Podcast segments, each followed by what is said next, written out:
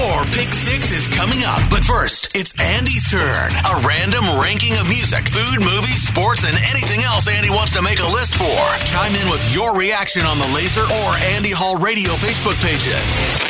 It's Andy Hall's Pick Six on Laser 103.3. On this day in 1958, Michael Madsen was born in Chicago, Illinois. I have yet to see a film featuring Michael Madsen that I did not like. He's great in literally everything he appears. Today I'm giving you my pick six Michael Madsen film roles. And it's presented by Route 69 Vapor, your dedicated everything vape shop. Start off with number six, Virgil Earp in Wyatt Earp. The famous gunfight at the OK Corral between the Earps and the Clanton gang showcased the story of brothers Wyatt and Virgil, who couldn't have been cast more opposite than Kevin Costner and Madsen himself, and allowed the birthday boy an opportunity to shine as a counterpoint to Costner's more predictable title character. At number five, Joe Gage in The Hateful Eight. This is one I'm surprised more people haven't seen. Here, Madsen reunites with longtime friend and collaborator Quentin Tarantino, pairing well with Samuel L. Jackson, and even more so, Kurt Russell's rendition of bounty hunter John Ruth. As the suspense builds, the two of them have a particularly notable scene together,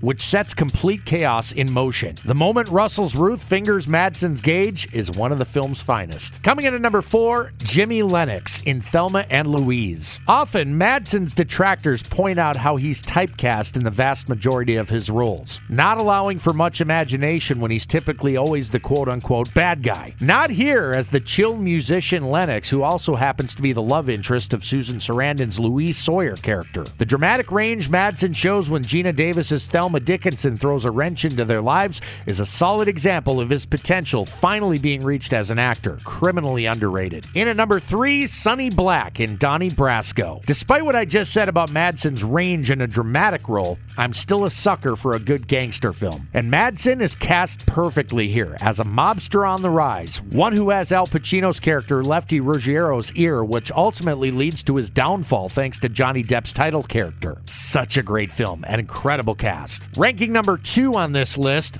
Bud in Kill Bill Volumes 1 and 2. Speaking of soft spots, Tarantino's Kill Bill films are among my favorites of all time, any genre. Playing the younger brother of Bill himself, played brilliantly by David Carradine, Madsen carves out his own spotlight in several scenes, but most notably in the second film, in which we get more of his backstory. I've seen them both over 100 times easily, and they never get old. Down to what I believe has been Michael Madsen's best film role thus far, at number one, Mr. Blonde in Reservoir Dogs. Certainly his most career defining role, homicidal sadist, hell bent on not only ruining someone's day at random, but making a huge mess and doing it with a smile. I'll never hear Stealers Wheel's stuck in the middle with you again without picturing easily the film's most memorable scene, with Madsen being front and center in the midst of the madness. That's my list today. Thoughts on Michael Madsen, all his roles and all his films. How would you rank them? Let's talk about it. That was Andy Hall's Pick Six. Looking for your thoughts and opinions on the Laser or Andy Hall Radio Facebook pages. Stay tuned.